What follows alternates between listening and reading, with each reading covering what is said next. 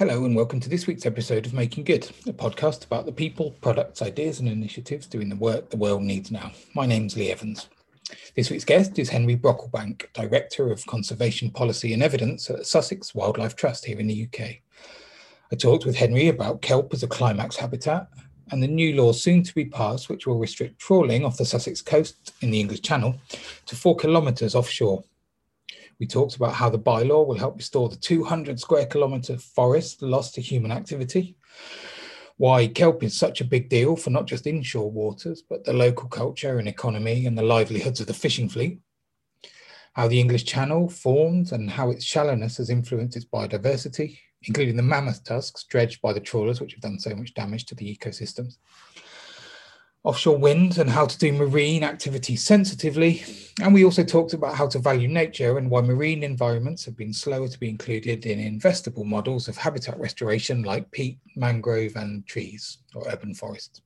Henri, hi! Thanks ever so much for um, for joining us this week on um, on the Making Good podcast. I'm super excited to um, to download an enormous amount of information from you about um, about kelp restoration. Um, could we um, could we start by um, by introducing yourself um, and, and and why we're here today? Uh, hi Lee, um, I'm Henri Brocklebank and I work at the Sussex Wildlife Trust. I'm the director for conservation policy and evidence and within my remit sits the marine work that the Wildlife Trust is involved in. So that's uh, marine and coastal work all along the Sussex coast. And as a result of being involved in our marine work, um, very excitingly, about 18 months ago, we started to become involved in the discussions about a consultation for a bylaw which led to the Help Our Kelp campaign. And that's what I'm going to be talking to you about is the Help Our Kelp.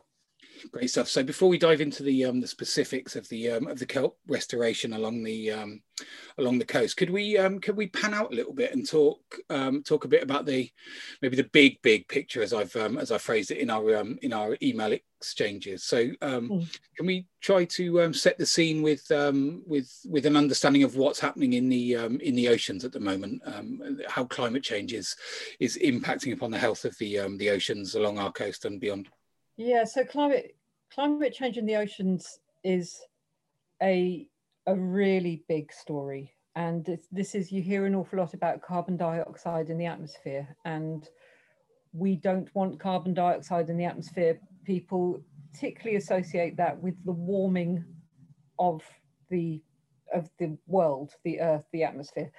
But one of the other reasons is the acidification of our seas. So the carbon dioxide in the water cause, uh, forms carbon, carbonic acid, and that's what the acidification of our seas is. And what, when you have more acidification in the water, even just subtle levels of higher acidification, um, some of the processes that marine life depends on simply cannot function. Those processes cannot exist because of the anybody who's doing a GCSE chemistry will know how the acidification of certain processes will change how calcium carbonate um, formed. And of course, we need calcium carbonate for all the shells of all of the crustacea, not just the crustacea, the plankton, everything, the whole web of life counts on exoskeletons of all the creatures which we have in our oceans. And so the acidification of our seas means the gradual breakdown of those processes. And without those processes,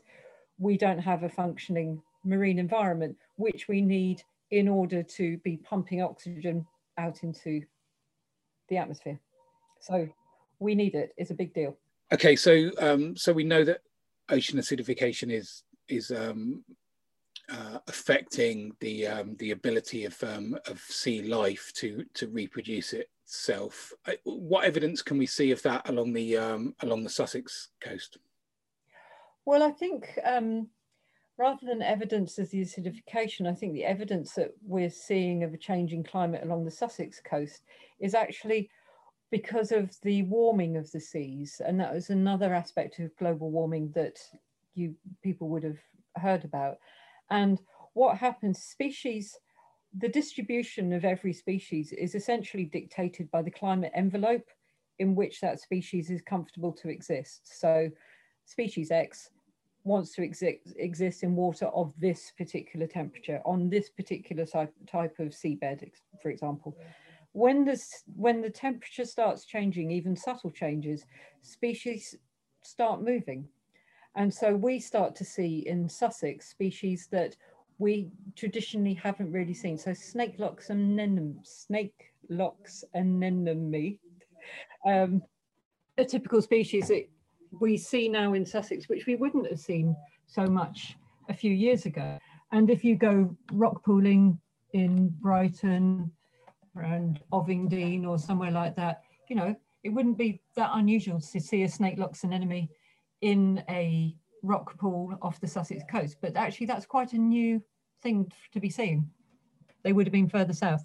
Are we at the stage of a mass extinction event? Would you say, as we we talk about um, on on land? Are we are we are we are we talking about that in the um, in the in the sea as well? Are we losing a significant number of species, or are they, as you say, moving around to um, to different areas? I think what's interesting is when you're in the marine environment, so much less is known about the species and species distribution and um, the makeup of communities in the marine environment. So just on a just on a simple level, if you've got a bit of an interest in wildlife, you you can go for a walk down your street into the countryside and you can observe and you can learn, you can teach yourself with books. It's much, much more difficult in the marine environment. So the there is far less expertise around of people knowing and understanding. And then when you start talking about species that you can only access through diving or through uh, deep sea exploration, then it's, it's hardly surprising we know so little about them. I mean, it's like in uh, New Scientist and National Geographic, it's not an unusual thing for new species to be turning up. Curious, amazing, wonderful things. And I know that um, that changes in um, in in in composition and, and temperature are changing um, the flows of water, right? This is one of the um, one of the elements that's leading to changing weather patterns. Species are um, are moving around. Is it is it affecting um, is it affecting different parts of um, of different oceans equally? Is it is this all happening everywhere at the same time, or are there places which are um, which are faring better? Oh, that's that's a, a difficult question. I wouldn't know. I would expect, you know, I go to Scotland on my holidays the seas around the Isle of Skye seem as beautiful as they ever did. But actually, if you're an Isle of Skye ecologist, you probably go, ah, but actually this has changed and that has changed. You need um, regular and um, very specific observations in order to denote change. And there's so many different reasons for change. Um, it's very hard to make an assessment just from kind of casual observations this um this this kind of the, the, the picture that you're painting there's less scientific understanding of um of, of some of these processes. Is that only attributable to the fact that it's um you know that it's more difficult to get them or is it is this is it been marginalized and neglected? Should there has there historically been a pattern of um of of you know avoiding it because it's difficult? Has it been underfunded? Study of this. Yeah that's interesting. It's whether is the marine environment in the too difficult to deal with pile um, it's interesting that in the current legislation with the Environment Bill for biodiversity net gain, the terrestrial habitats have, have been quite um, had quite a lot of effort put into establishing what the right metrics are, but not so for the coastal and the marine habitats. Um, and we know that with with climate change, we know that coastal and marine habitats have the potential to store huge amounts of carbon. However, the metrics, the actual, the agreed amount of carbon that they sequester per hectare, per year, etc., has not been made into an investable model as it has done for peatland or it has done for trees. Whereas we know that the potential of our coastal and marine habitats is enormous this is um, interesting. I watched a um, the launch yesterday of a um, of a, a, new report into the um, into in mangroves um, around the world, the 750 remaining um, remaining mangroves, and and the the effort there was exactly how you describe it. it was about how how can we think about uh, understanding the value because apparently mm. half of them are surround half of them are surrounding um, uh, sea level rise threatened uh, coastal cities, right? So mm. a, there is there is a um, an ROI, a measurable ROI from um, from investing in the um, in the health of these um, of these coastal ecosystems. Mm. Um, I want to get into a little bit into that with the specifics um, of, um, of the Sussex restoration. So, what, how we might start to think about the matriculate the benefits of um, of some of this um, this this amazing work that you're going to um, that you're going to talk about. But I wonder if we could um, we could set the scene a little bit with the um, Sussex Coast, zoom in a little bit from the global picture with climate change. But can we talk a little bit about the the formation of the um, of the landscape? Because I've got a feeling I well, I, I don't know a huge amount about amount about it, even as a as a Sussex resident, but I think it's going to be fascinating. For the f- first thing to say is that it's not it's not always been underwater, has it? Right. So so like, what's the um, what's the story of how we got to where we are now? Well, it, it's fascinating how it hasn't been um, hasn't always been underwater, and also how shallow it is. The English Channel, um, the average depth is about 63 meters. I mean, that's nothing if you think about the oceans of the world, what the depth of those oceans, which is kilometers deep, really, it's the English Channel, Channel is a veritable puddle compared to those oceans. Um, and there was a land bridge over to the continent, as we like to call it, or over to mainland Europe, um, as recently as 10,000 years ago. And we know this not just because of the kind of geological understanding of the processes, but because of the, some of the evidence that is found within that within that area of where the where people literally would be walking to France. Um, it's one of the things that I found fascinating is talking to some people from the aggregate industry. So offshore from Sussex, there's quite major aggregate extraction, and one of the companies in their treasure trove of things they found whilst extracting aggregate is mammoth tusks, which they which they've pulled out from the sea. Oh, what's this blocking our big vacuum cleaner? Oh, it's a mammoth tusk. And there's another mammoth tusk which was found just off Cuckmere Haven, so in um, shallow waters there. Um, and again, it just it just reminds you that you know, this was once land and it wasn't actually that long ago in, in geological terms. Fascinating. So hang on a second. There are there. This is how we get a lot of the. Um, I guess this is what chippings for that go on railway lines or um, that go into the um, into the building industry, construction industry. So there's just there's a boat out there with a giant um, with a giant um, Hoover just taking um, material from the um, from the seabed. So there's very specific areas that are licensed for aggregate extraction within the whole sort of stretch of the channel. This is um, it's really interesting. So um, so about about ten up till about ten thousand years ago, the um, we had um, we had um, clear dry land between what's current yeah. Britain and um, and France. What do we know if it um, if the water encroached quickly or or did it? Um... I think it must have encroached quite quickly actually because it was following the last glaciation. Um, so the melt from that glacial period all collected in a basically a lake, uh, which would have, is kind of uh, almost off the Kent Essex coast in the sort of channel there, and there's huge lake where all of the glacial meltwater seemed to be pouring into, and then it, I guess one day it broke its banks and woof, there's the English Channel. Wow amazing. And so, and no, it must. That I mean, this is my very, very layman's um, interpretation of my understanding of how it formed, and I mean, extraordinary, really extraordinary. The change in the landscape that can happen. And what did um, what was happening at the other end of the channel at that point in time? You know, the area as it enters the um, as it enters the uh, the Atlantic. If the um... well, I imagine that the water was always flowing in that direction towards the Atlantic.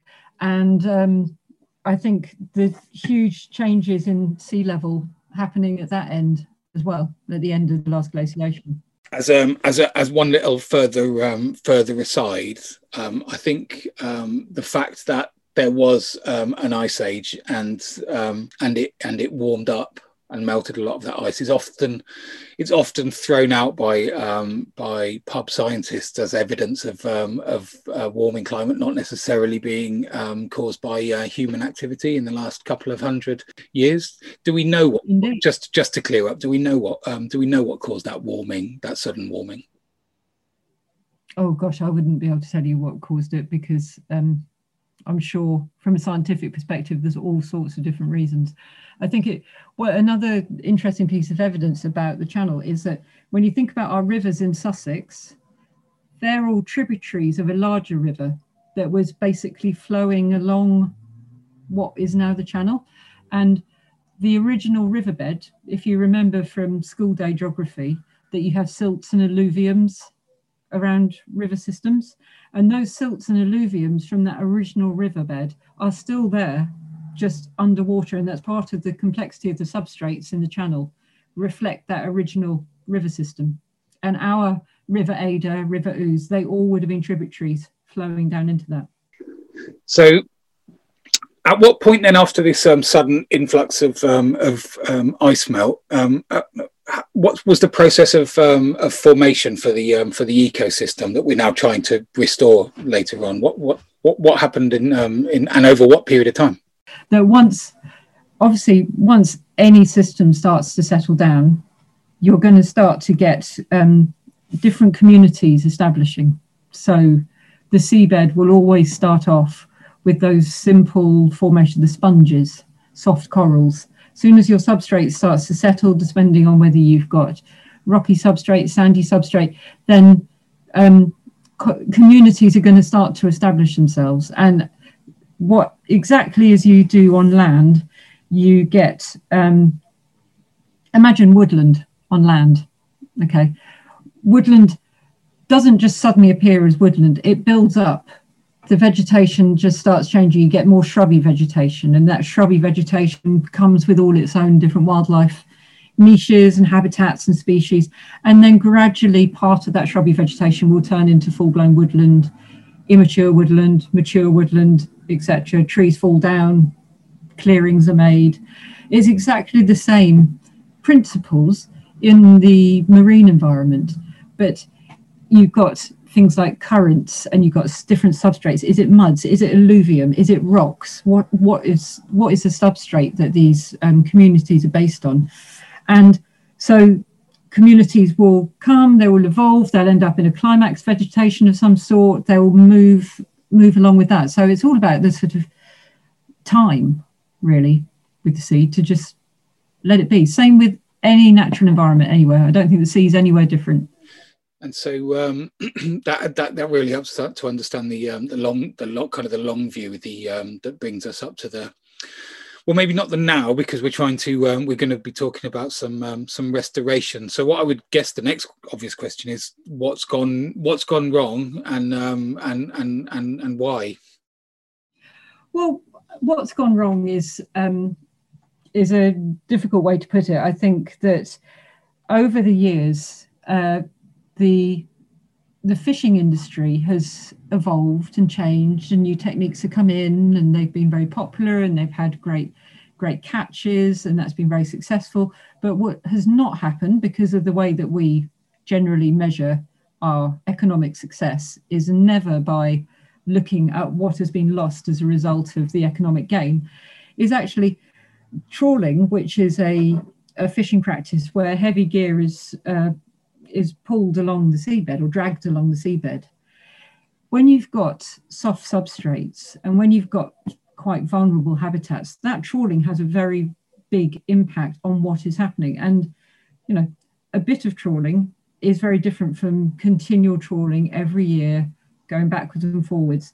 Um, and so, what trawling has done in the near shore Sussex environment is it's imp- it's damaged the habitats that are there, but in doing so, they're not able to regenerate. And so it's that natural regeneration of those communities that's really important. And so what what we're um, looking for when the near trawl near shore trawling bylaw gets signed off hopefully very soon is that with trawling going out to four kilometres and those near shores having no trawling pressure, that actually those habitats will finally get the chance to start regenerating. And we've lost absolutely staggering habitats in Sussex. And because no one can see it, no one has even noticed.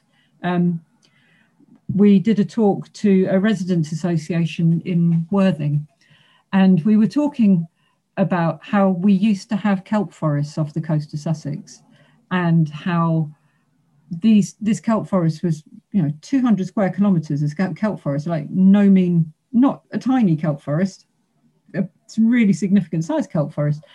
And most of the people in this particular meeting were let's say over the age of 60 five so they were a mature a mature group. And they were like oh my goodness.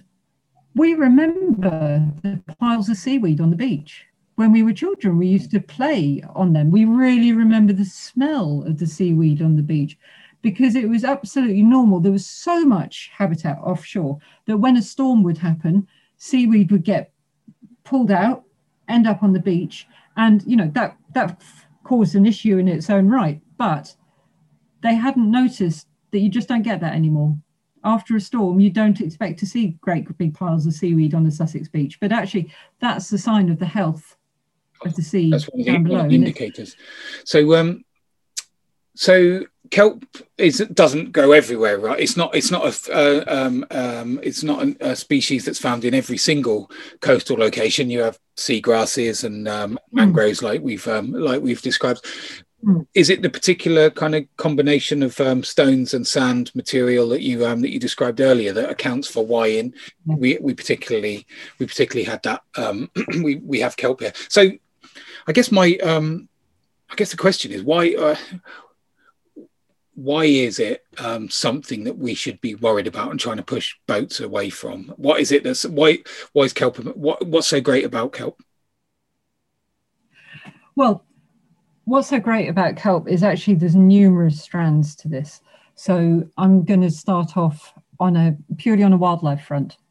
Okay, so on a wildlife front, kelp is like rainforest in terms of the biodiversity that it supports. So uh, kelp in itself is is got a stalk and uh, can range in size. So the type of kelp, the most common type that you get in Su- Sussex, is only about half a meter in height, but in within it, within the um, the mass of stalks that you would get that are attached to the seabed, or it can be kind of free living as well. Um, what you get is a loads of niches where various different species like crabs, like cuttlefish, like juvenile fish, like top shells, like algae, um, um, marine algae, uh, seaweeds actually growing off the kelp. It's a whole ecosystem in its own right. And that's why it's called a climax um, climax habitat because it's a that's the peak that's where we want to get to is to this really rich rich environment. And by having all of these different niches you get so many different species that are able to thrive. And actually what our fishing industry needs is places where our fish can thrive. So we're helping hoping that a really abundant kelp forest in sussex and all of the successive stages of marine communities that lead up to that kelp will, will provide far better environment for the fish that they are going to be catching offshore and also lobsters and all, all sorts. It's a, it's a really significant fishing industry in Sussex.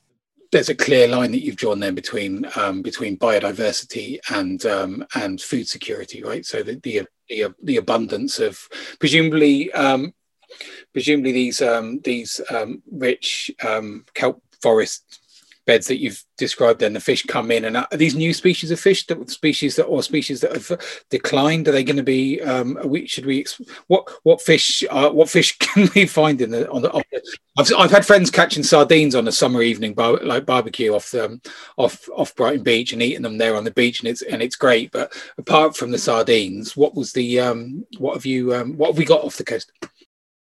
Well i think what i think a really uh interesting species to look at is actually lobsters. So lobsters need quite a diverse uh, environment where they can hide and live out their life cycle.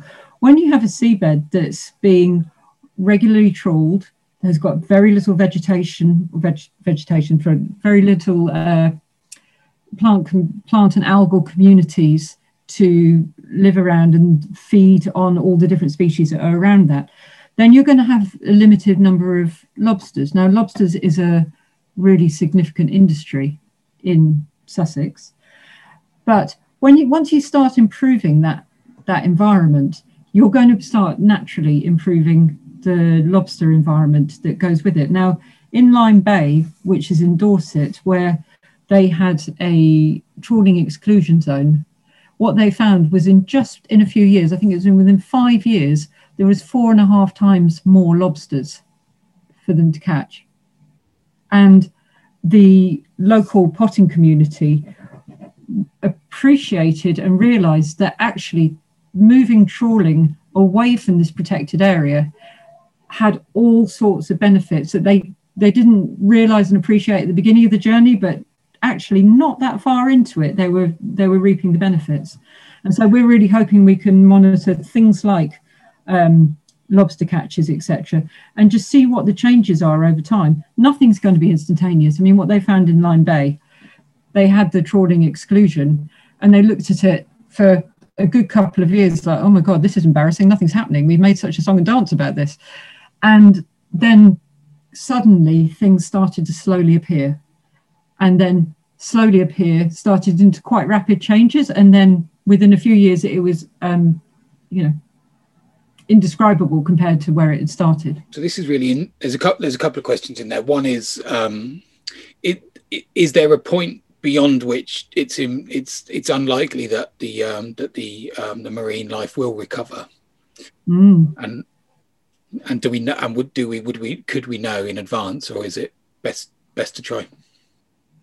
well i think the next the next few years will be really interesting to find that out because the the substrate has changed because of the trawling and so that will bring different with different areas will have different substrates so we've already got quite a few different academic organizations involved working with the Sussex Inshore Fisheries Conservation Authority, looking at the baseline data of, well, where is the kelp remaining? What is the state of the habitat in the, these areas that we're looking at? So we're starting to understand what that regeneration journey will look like.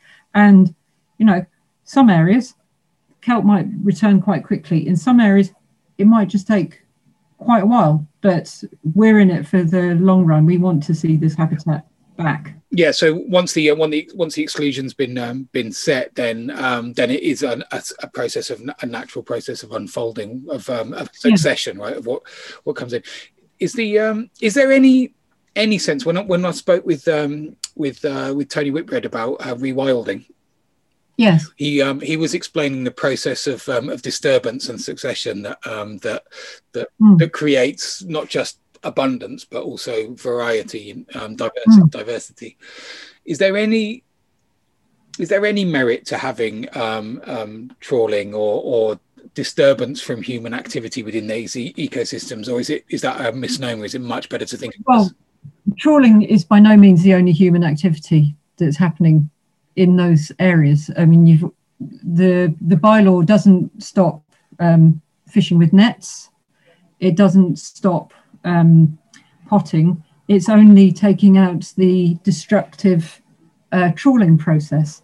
So lots of human activity is already going to happen there. And actually, the natural, if you think about rewilding, rewilding is about um, putting in, restoring natural processes.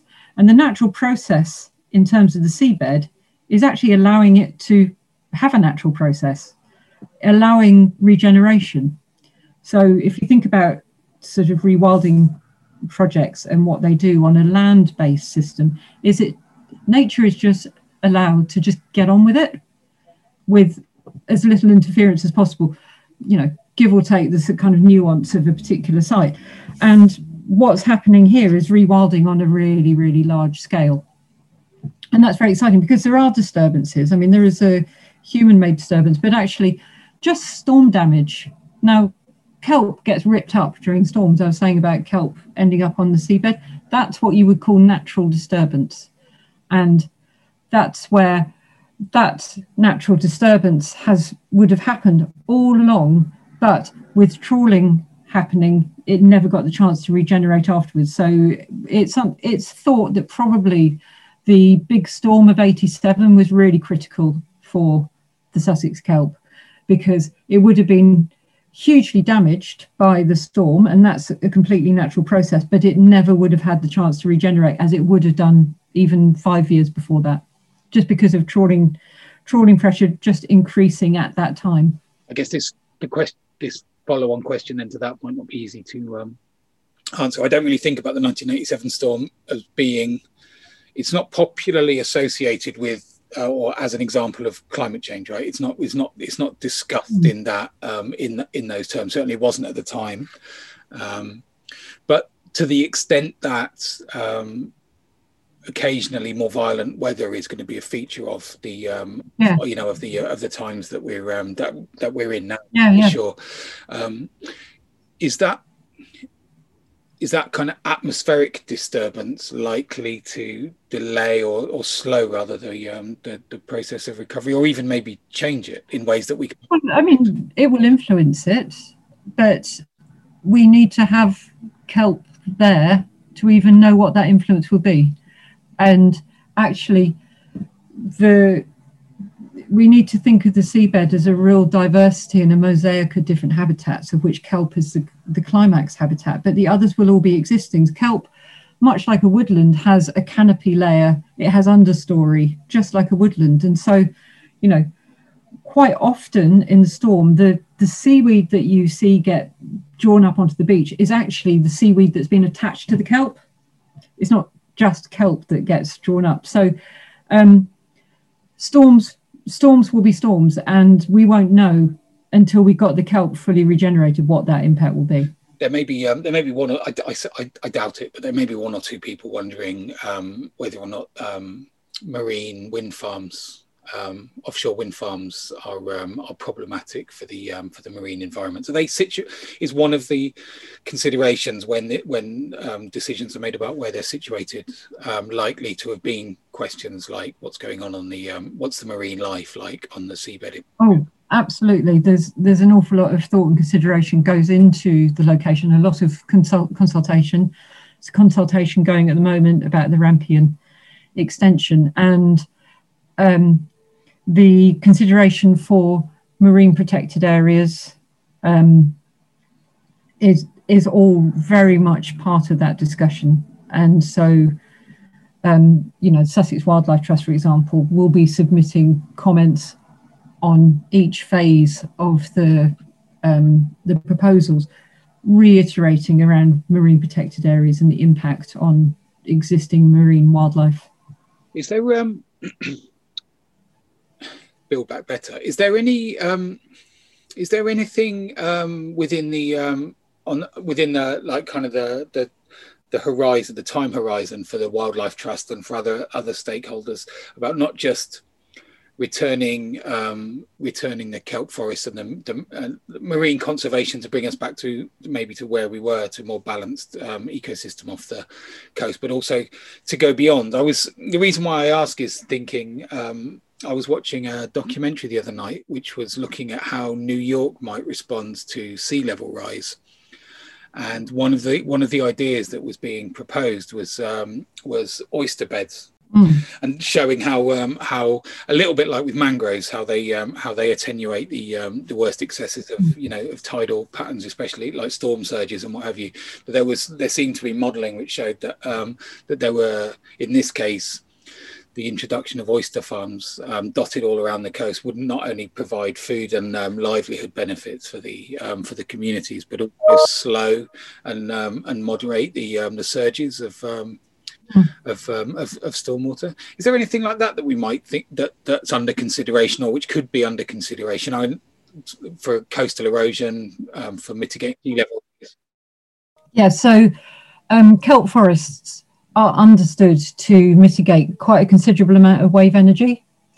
But what we're trying to dig into is like, well, actually, there's seven different species of kelp, ranging from the giant kelp off the Californian coast, which I'm sure many of your listeners would have seen amazing footage of seals swimming around the deep kelp forest, um, and which is a very different type of kelp to what we are hoping is going to regenerate beautifully along the Sussex coast. So, um, and at the time when our storms are most likely to happen, which is kind of autumn and winter, is the kelp is the kelp in the process of dying back or is the kelp in a position that it's going to be changing that wave energy so we're trying to understand exactly what the implication is in the english channel setting because there's all sorts of research about kelp amazing stuff and we're really lucky to be working with academics that know all of these bits and bobs but it's not necessarily our type of kelp in our location and the way waves work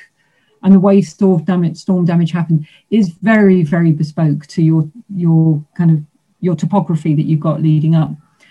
Um, but you know we very much hope that when when you hear people talking about nature-based solutions that when it comes to the marine environment every single nature-based solution will be put on the table as something that we should be doing and actually the we've been talking mostly about the climate crisis, but there is an there's an ecological crisis at the same time, and the two are so interlinked. You you can't really look at one without the other, and actually, just restoring nature, nature's recovery at sea, is a really it's a really important piece that all of us need to be thinking about. It's you know it's not just what happens on our land; it's in our waters where you know, the, the majority of our UK wildlife is in our marine environment and our coastal environment.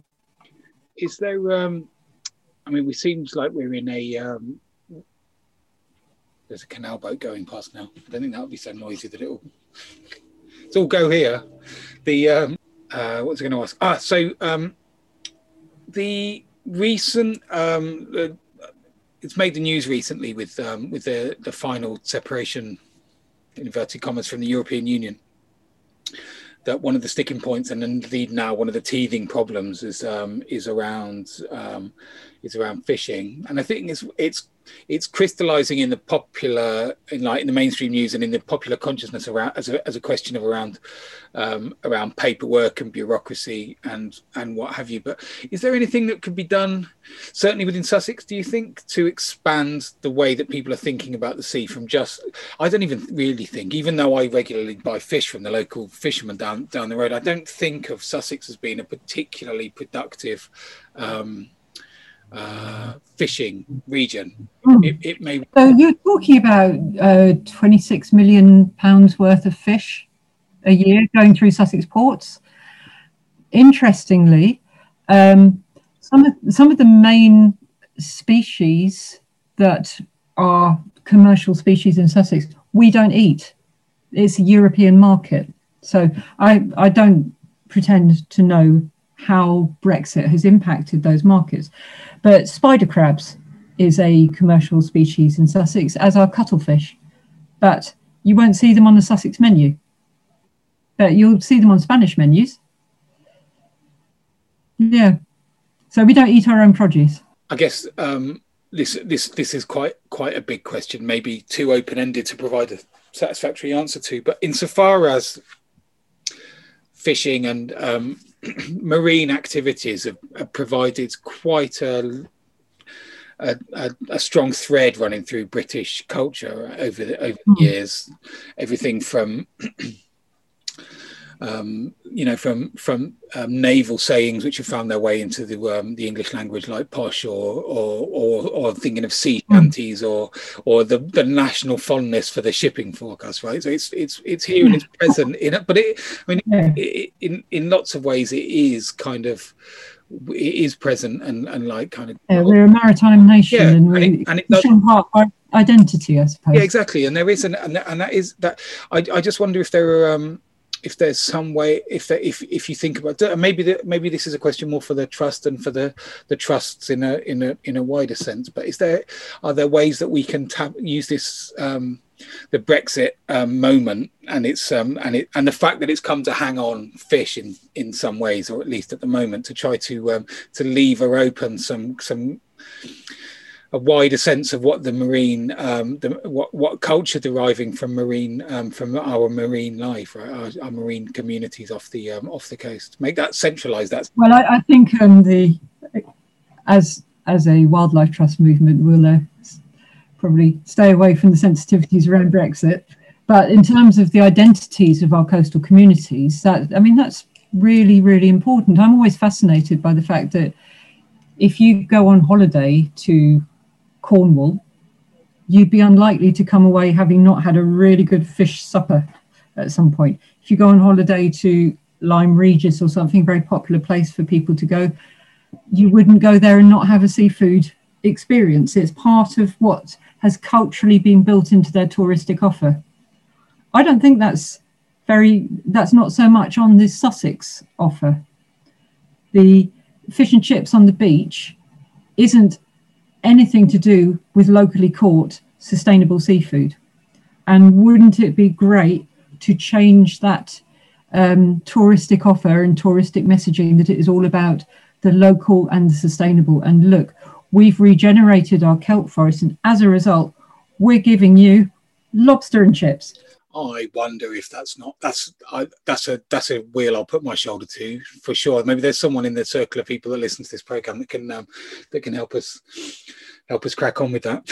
Henri, this has been really really eye opening and um, and informative for me as I as I knew it would be. I've got a few more questions that I'd like to pose to you that I pose to um, I pose to all of my um, all of my guests. First of all. Um, if you could be uh, president for the day and change one thing to make the world a better place, what would it be?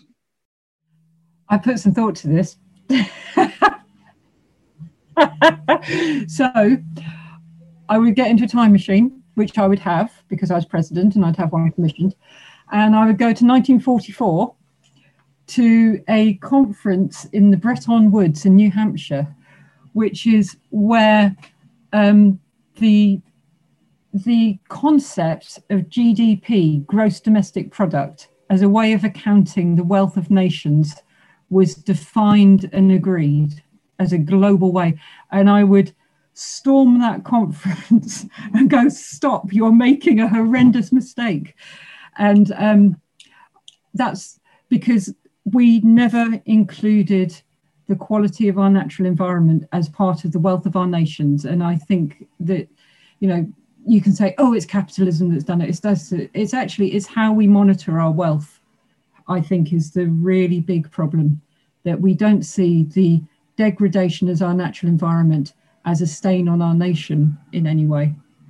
And it's it's a global issue, so I, I'm going to a, a kind of global interpretation of it. So that's what I do as president, I get in a time machine and I'd storm a conference in 1944 in New Hampshire. Would you um, would you approach someone like the would you was it Dean Acheson was the American representative, wasn't it? I, I used to teach this stuff when I was at uni when I was doing my PhD at, at university around the, All right. the way that the the, the architecture of the um, of the post-war international settlement emerged from these um, from these conversations. It was Keynes as well, wasn't there? That was um, I believe was um, that I believe was was there. I think you probably know far more about it than I do. I don't. I don't know that I know far more about it, and it, and and if I knew anything about it, it's um it's it's withered. Just the um, the headlines in the um in the years since. It turns out that you don't need international relations all that much when you're um, when you when you're working in built environment. So um. okay, I can um, I can I can wholeheartedly um, in, endorse that. Is the um, is there a for um, for other listeners, is, that, is there another measure that you um, that you um, is there or or a, like a discursive framework almost that's emerged that's that's better that you're aware of?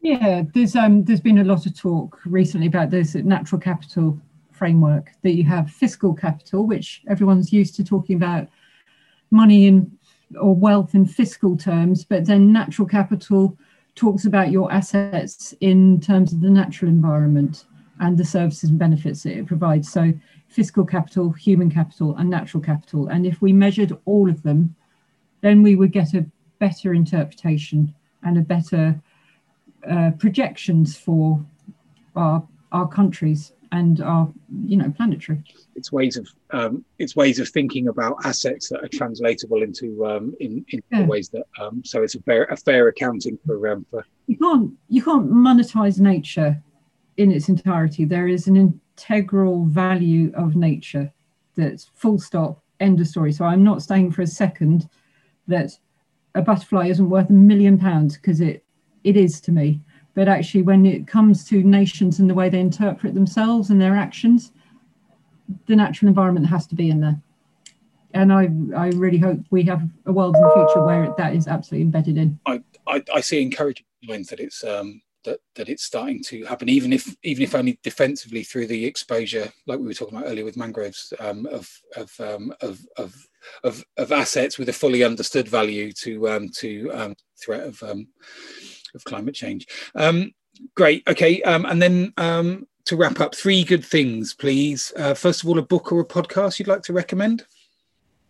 Um, so it's not a podcast, it's a, series of webinars, which you can join in on, which is for people anywhere in the world. This is uh, something that my colleagues at the Sussex Wildlife Trust do and it's something that we've designed specially for lockdown. And they're, um, I think they're usually on Thursday evenings. It's Sussex Wildlife Trust Nature Table webinar, and they somehow bring together love of nature and just wit. They're just funny.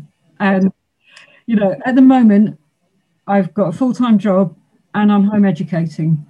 And by the time I actually get to sit down, and it's unfortunately not with a glass of wine because I've drunk it all, but by the time I get to sit down in the evenings, it is such a cause of joy listening to the the wit and the humour and the absolutely delightful banter about wildlife, drawing in so many different people, so so many random ideas, but it's just all for people who just love wildlife. what's, the name of the series?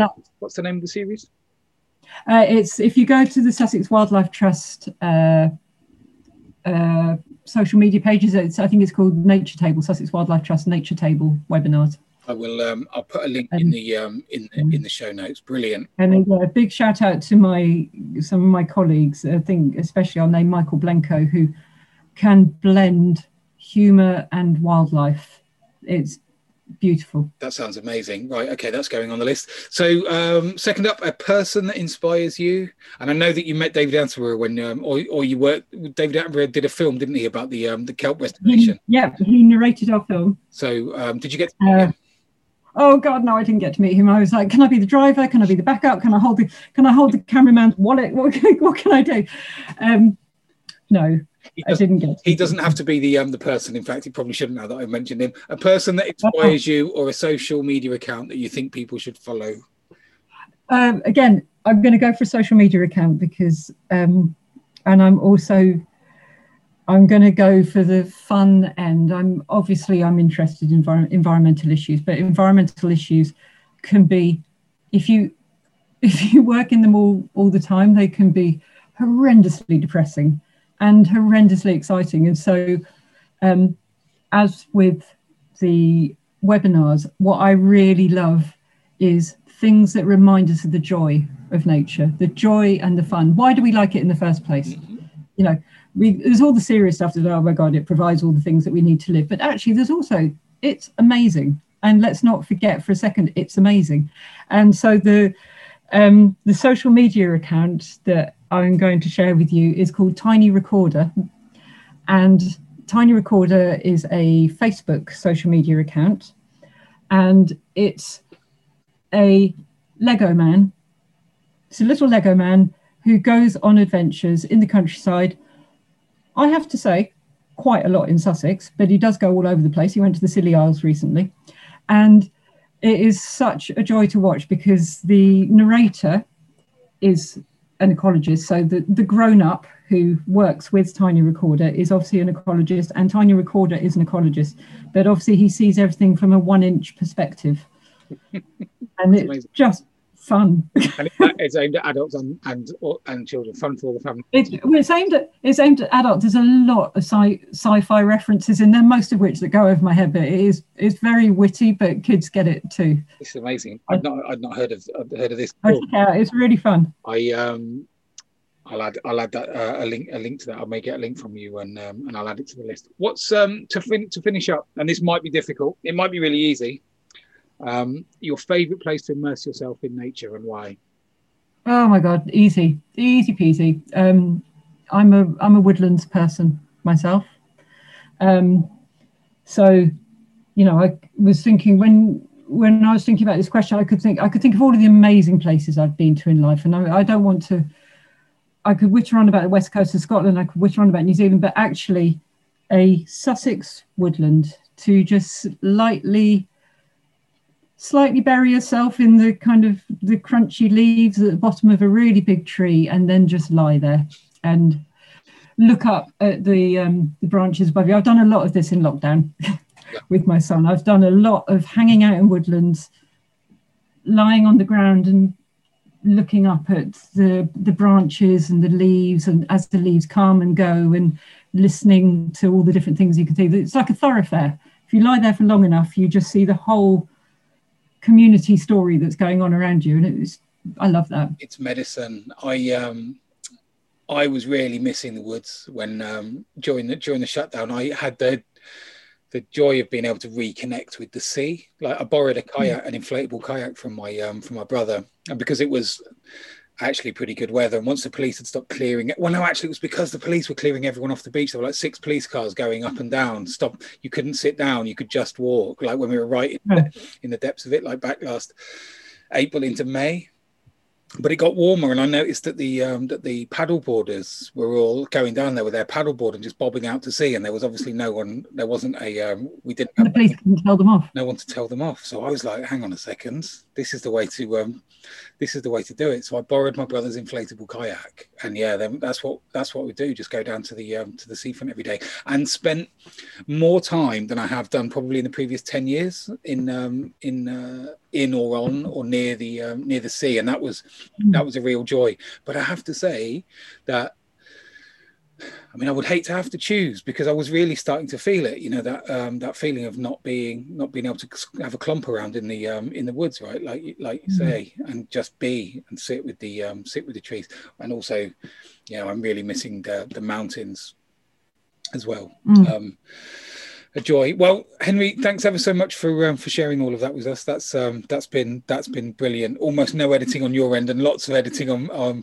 on, uh, on my part. I mean, like I say, if I can get your permission, I um, I'm, I'm in love with this um, this kelp forest backdrop that you've um, that you've got behind you. So when I put this out on um, on the different channels, I'll um, I maybe maybe attach a um, a picture. In fact, let me um, if I don't make a ping, we'll do that. Yeah, and I'll send you the um, picture credit for who's picture it is. Sounds great. All right, fantastic, Henri. Thanks ever so much for um, for taking the time today, and I'll um, I'll look forward to seeing you again soon in a woodland. Yeah. Well, take care. Lovely to speak to you, Leo. I hope it didn't blether too much. It was a joy. Thanks, Henri.